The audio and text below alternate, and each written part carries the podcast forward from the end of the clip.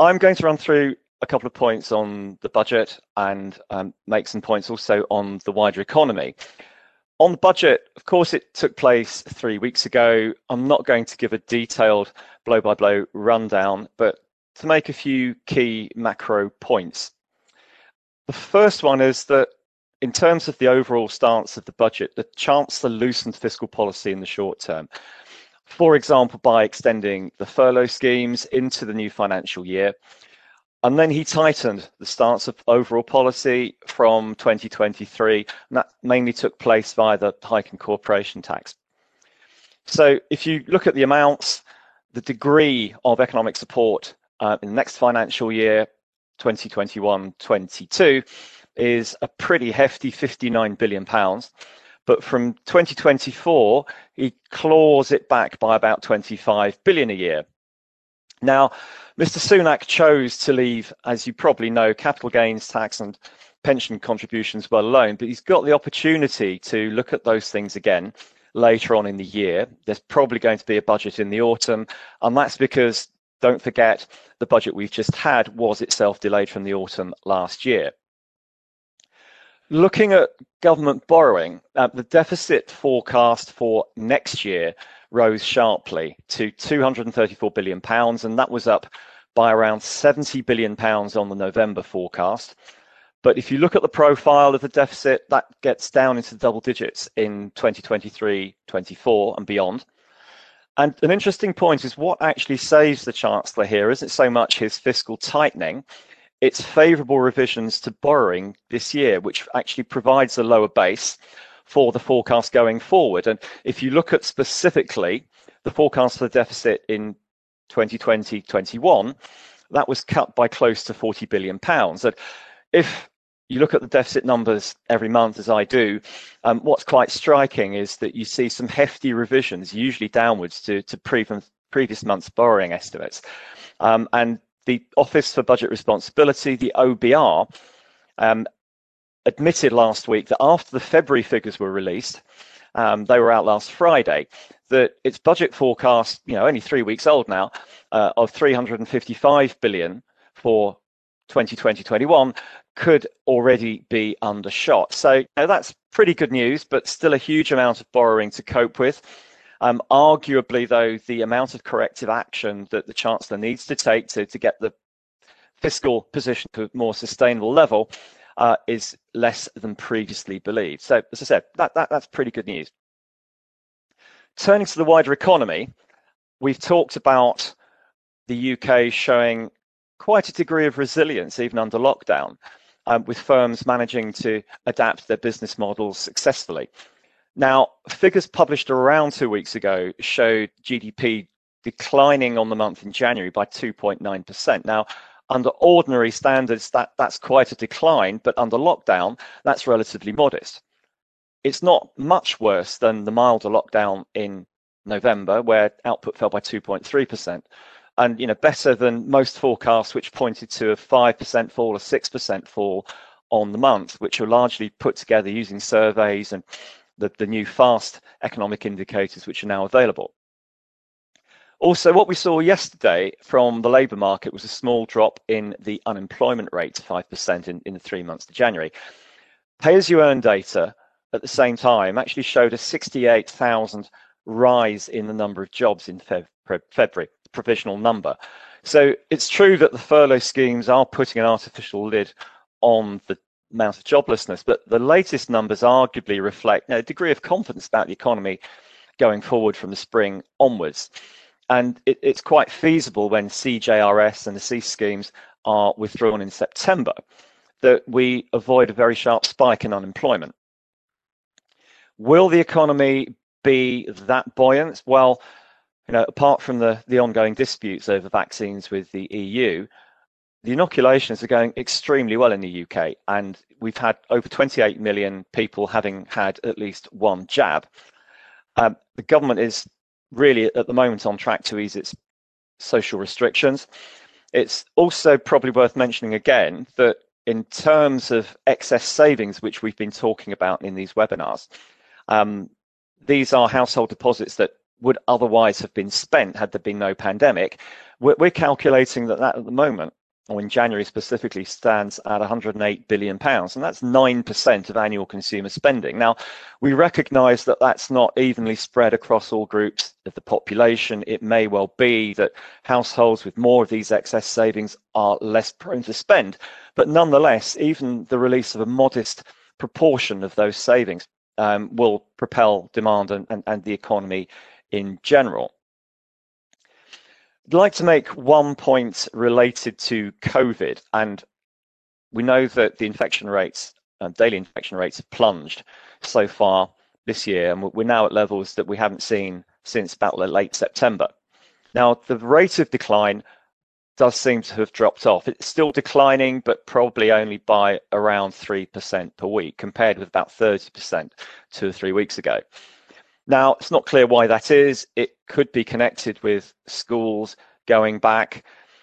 Um, it could also be um, more testing as well. But I think as you relax the social restrictions, then it's likely to flatten off and actually possibly increase a little bit as well. Now, the critical point, however, is that with, with over half the population having received, or half the adult population having received the vaccine, they're protected. The instances of serious infections, um, including fatalities, should actually be much lower. And I think for that reason, in the context of government policy, um, the authorities are going to be placing a little bit less weight on those daily infection numbers, which we've been watching for the last year or more, and more data on hospitalizations and fatalities as well. So, in conclusion, we're actually fairly upbeat about prospects for the economy from this point onwards. In terms of specific numbers on our GDP forecasts, our existing forecasts are for a 6.4% rise this year and expansion of 6.5% next year, and that follows a 9.9% decline in GDP in 2020. But we're currently working on a new set, and I think from what I've been saying, you can probably guess that we're of a mind to upgrade our forecasts moderately. So that's it from me for now. Uh, gives me great pleasure to ask Simon Bashoran to, to give us a, a rundown on tax day yesterday. Simon, over to you. Thank you, Phil. Good morning uh, again, everyone. I'm actually going to uh, go back a few weeks first. Uh, for those of you that tuned into our pre-budget webinar, you'll probably remember that I managed to talk for quite some time about things that weren't likely to happen that I felt that despite the 400 billion that the COVID bailout is costing over a couple of years, and despite the extensive coverage in the media uh, on potential changes that may happen, that it would be a budget that was pretty benign, that wouldn't have much impact from a personal tax perspective in particular. Uh, this came from our belief that the Chancellor really had his back against the wall, both in terms of the taxes he could change and in terms of the potential timing of any of those changes. Uh, on the taxes side, of course, income tax, national insurance, and VAT locked under the manifesto and a commitment to keeping that pledge. And uh, on the, uh, I suppose, timing, they haven't with everything that's been going on over recent years, Treasury and HMRC. Um, I'm thinking here Brexit, COVID, and general election had time to think about the, the complex intricacies of the tax system. Uh, and also, the Chancellor doesn't want to uh, cut off a post COVID recovery that hopefully we're expecting in the near future. Uh, and I think it was these points, along with uh, well leaked uh, proposals ahead of the budget, that meant our predictions were, were largely correct. As Phil alluded to in his introduction, it was a budget of two parts. The first, really supportive, an extension of the measures that we've seen uh, introduced uh, last summer, furlough, self-employed income support scheme, VAT holidays for hospitality, and so on. And the second part about stabilising the economy through tax changes over the medium term and encouraging growth through reliefs uh, and incentives. But I also feel it was a, a two-part budget in terms of what was said and what wasn't said. Uh, and I thought we'd take a quick recap of some of the more interesting tax changes uh, before moving on to look at what wasn't said tax day and, and really finishing up with, with where we are now. Taxation by stealth seemed to be the order of the day in terms of the personal tax changes in the budget. They managed to stick to the letter of the manifesto, if not the spirit.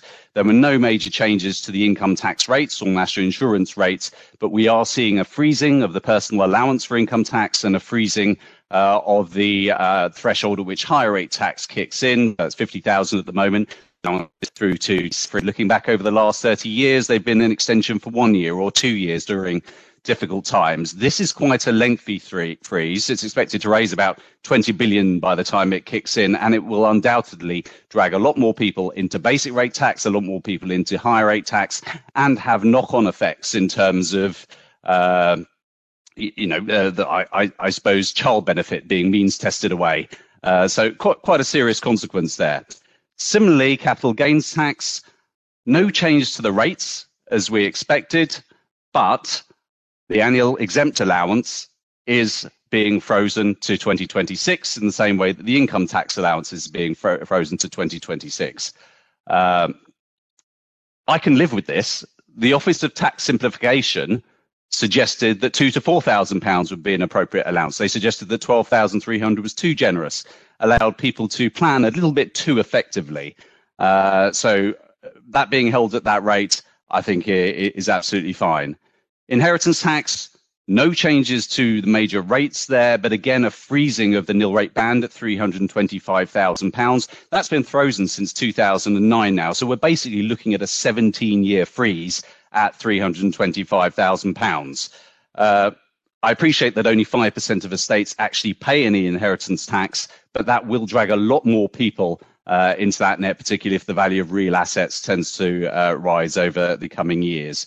Residence nil rate band also frozen at £175,000, and the only consolation of those two is it makes those numbers quite easy to remember.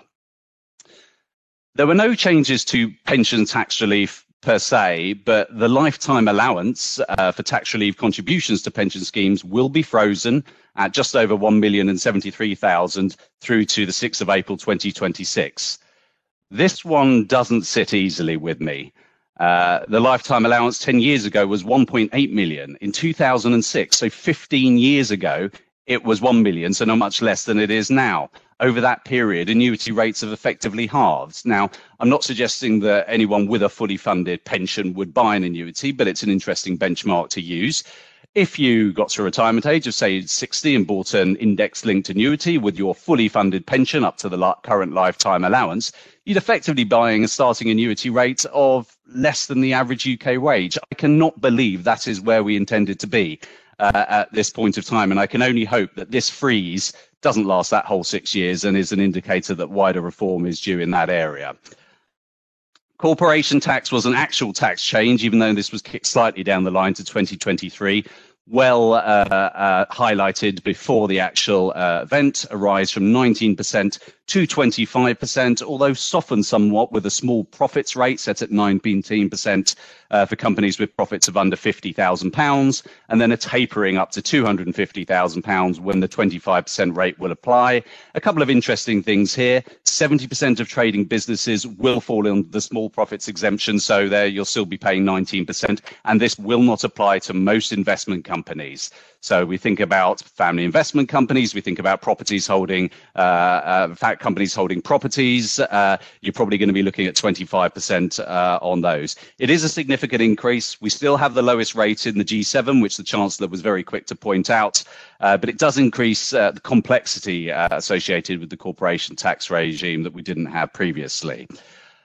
This introduction not only softened by the delay in the increase, but also in terms of a couple of other reliefs and incentives that went alongside it. Loss relief, the ability to carry back losses from two COVID years, back three years rather than the usual one, and also a super deduction giving relief of 130% on expenditure on qualifying investments uh, purchased between 2021 and 2023, hopefully bringing forward some of that investment that might have been uh, uh, more longer term. Other good news the much uh, touted stamp duty extension uh, was a reality. That is extended through to the summer, and then it, there's a lower nil rate band of 250,000, uh, returning to the normal rates in the autumn. But that will be uh, much relief uh, to those that are mid transaction. as I said at the start, I think this was generally a well received budget. And it's quite a clever one because it gives room for maneuver. The freezing of allowances, the deferral of any immediate tax changes gives some breathing space, some time to see how growth picks up, to see how the cost of servicing this debt changes, uh, and perhaps more time, hopefully, for uh, more significant reform. The Chancellor was upfront to state that the level of public spending cannot continue and that a series of tax rises will be needed. But when he said that, I immediately got thought, thinking about the areas that he wasn't talking about. Uh, it didn't seem to me that the measures introduced are actually going to be enough to balance the book. So, what wasn't talked about? There was nothing on the rates of CGT, despite multiple consultations. There was nothing on inheritance tax. There was nothing on higher taxes to the self employed, which was something that had been discussed previously. Fortunately, uh, there was nothing on property taxes or wealth taxes. That would have been a bit of a surprise. Uh, but also, we had this tax day event yesterday. Uh, the postponing of announcements that are usually made during the budget. Now, when this was announced, the reason for that postponement was given as to allow more transparency and scrutiny. Uh, to ensure tax professionals will have a better opportunity to feed into consultations and policy discussions. Now, those that watched the previous uh, uh, webinar and read my post-budget review can probably pick up that I can be a little bit cynical when it comes to these things. So my immediate thought was that meant that they didn't want to announce those then because it would have taken the shine off what was a generally well-received budget. Uh, and I wasn't alone in that thinking. There were many people expecting, aside from the administrative measures that were going to be announced yesterday, would set out the stall for perhaps more changes uh, in the autumn. But I think for once, uh, my cynicism wasn't justified, and it was with a professional hat on, a bit of an anticlimax as as the budget was in terms of uh, what it indicated for the future. Uh, it focused on three areas. The announcements yesterday: the modernisation of tax administration, tackling non-compliance, and uh, further tax policy announcements picking out one or two interesting things from those. The modernization of tax administration. This was really about making tax digital, looking at the timing of payments and reducing reporting requirements. Uh, the two interesting points that I could extract possibly self-employed and companies having to pay more tax regularly throughout the tax year rather than all at uh, one particular point. Uh, and certainly on the inheritance tax front, good news on reporting. Uh, many families who don't actually have to pay any tax on the estate still have to go through a rather onerous process in terms of paperwork uh, to get that probate uh, from January 2022. That is going to be removed for the vast majority of non-tax paying estates. About 200,000 estates are going to benefit from that. The second area, tackling non-compliance, we had the perennial clampdown on deliberate non-compliance and tax avoidance, uh, but also support for taxpayers in terms of getting it right first time. This is really looking to tackle the tax gap. That's the gap between what HMRC expects to receive and what they actually receive. It's the lowest it's been for some time, but it's still 30 billion pounds, which uh, coincidentally is exactly the same amount that those freezes I mentioned earlier are supposed to generate over the terms. You can see if they can tackle this, it should negate the need for some pretty substantial tax rises elsewhere. Uh, the further tax and policy announcements section yesterday, there were several dozen consultations and calls for evidence in that. Uh, what in there was interesting? Well, there was an interim report on business rates reviews, but you're going to have to wait till the autumn for the final conclusion to that. Um, it was looking at a more straightforward process for individuals who over contribute to pensions, allowing the scheme to pay any excess charges, which I think would be positive. Uh, another positive was there was confirmation that there isn't a desire for a comprehensive review of uh, trust legislation at this stage. Uh, and there was also uh, a, a, little bit of talk about uh, stopping the abuse of uh, the holiday let regime by second property owners who perhaps don't rent out their property but say it's under offer for, for let. But there wasn't anything of particular note. Like the budget, many areas conspicuous by their absence, nothing on CGT, IHT, uh, nothing on pensions tax relief. So, although I may sound a little bit disappointed, the maintenance of the status quo is actually a good thing, I think, for most people uh, watching here. I think the comments and consultations uh, were sensible. If the government can modernize and digitalize the tax system and efficiently collect what it is owed when it is owed, we talked about that tax gap without leakage through errors, omissions, deliberate and uh, unintentional, uh, then it should really mean that you don't need to consider further tax rises if you're the chancellor, uh, or, or, or, a substantial rises as you uh, might be otherwise thinking about. But this is clearly a long term game. And where are we now? Well, I think it's pretty much a three pronged approach uh, growth. We're going to have to wait and see how this picks up as we exit lockdown. Spending, it needs to be controlled, but there's clarity on that. There will not be a return to austerity. Look at the uh, uh, the issues we had over the nurses, 1% pay rise uh, uh, uh, recently, and taxes. I think, given everything that's been said, it really is a wait and see on that front as well. How do those two previous items, uh, how do they pick up, and, and, and then where does that leave the Chancellor in the autumn? I've mentioned that the Chancellor has his back against the wall, both in terms of the taxes he can change and in terms of the timing. And at the risk of overmixing my metaphors, I think that noose is getting even tighter. Uh, the timing issue is compounded by under the fixed term parliaments. We're going to have a general election by May 2024. Uh, and also, anyone that's been following the markets over recent months will have noticed the uptick in gilt yields recently. The cost of this COVID borrowing is going up to the extent that it's practically wiped out the saving through the corporation tax raise planned for 2023 already. So uh, it's leaving him in a tight corner. Uh, does that mean we're going to see more changes in the autumn budget? I think we're going to have to wait and see, but it's going to be interesting in summary, we're pretty much where we were a few weeks ago. Uh, we're likely to see changes creeping up either through these freezes or through further changes uh, in, in, six months or beyond. Uh, but it comes back to the same message I left you with a, a, couple of weeks ago. We know where we stand at the moment in terms of tax rates and allowances. Some of them are unlikely to be as generous in the future, so we have an opportunity to review our affairs, to understand the assets we have, to understand the treatment of those assets from a tax perspective, and the role that they are going to play in our lives and our families' futures. Uh, make sure you're using all the wrappers, allowances, exemptions, the non-contentious ones that are available now, particularly the use it or lose it ones. There's no guarantee that they're going to be here in the future. Uh, conscious I probably overrun again, Phil, I shall hand back to you. No worries, Simon. Thank you very much for that. Um, and if you are cynical, you're in, in very good company here. I, I'm sure everyone appreciated your insights.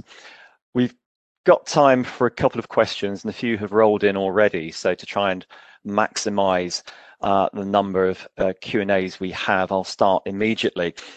Um, uh, perhaps sort of building on the cynical theme, Simon, one for you. Do you think what was left out of the review yesterday was more significant than what was included?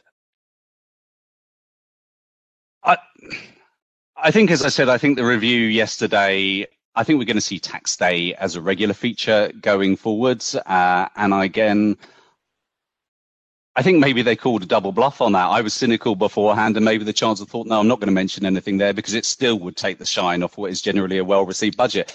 I can't help but think, because of the things that I mentioned in my talk there, that there is further change coming down the line, uh, but just now is not the time. Desperate to see how growth picks up and really hoping, I guess, that the cost of servicing this debt doesn't get too high and that we have above expected growth that really uh, means they don't have to examine some of the changes that they might otherwise uh, have to. So I think he's playing his cards close to his chest. But yes, just as in the budget, I suspect what wasn't said is just as important uh, as as what was. Look at the consultations we've had over recent years. Uh, we've had little feedback centrally on those, and I think we will see further comment in the future.